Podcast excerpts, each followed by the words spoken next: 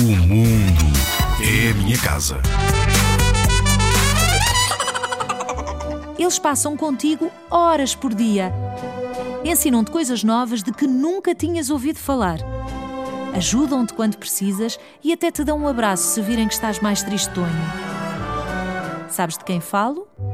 Podia ser dos teus pais, dos teus avós, dos teus irmãos, mas não é. Estou a falar dos teus professores. Ah, pois é. É com eles que passas a manhã e a tarde. É com eles que aprendes a ler, a escrever e a fazer projetos.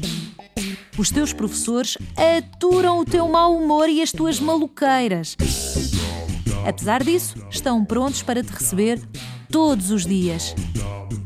É claro que devemos respeitar todas as pessoas à nossa volta, mas agora estamos a falar nos teus professores e eles merecem todo o teu respeito.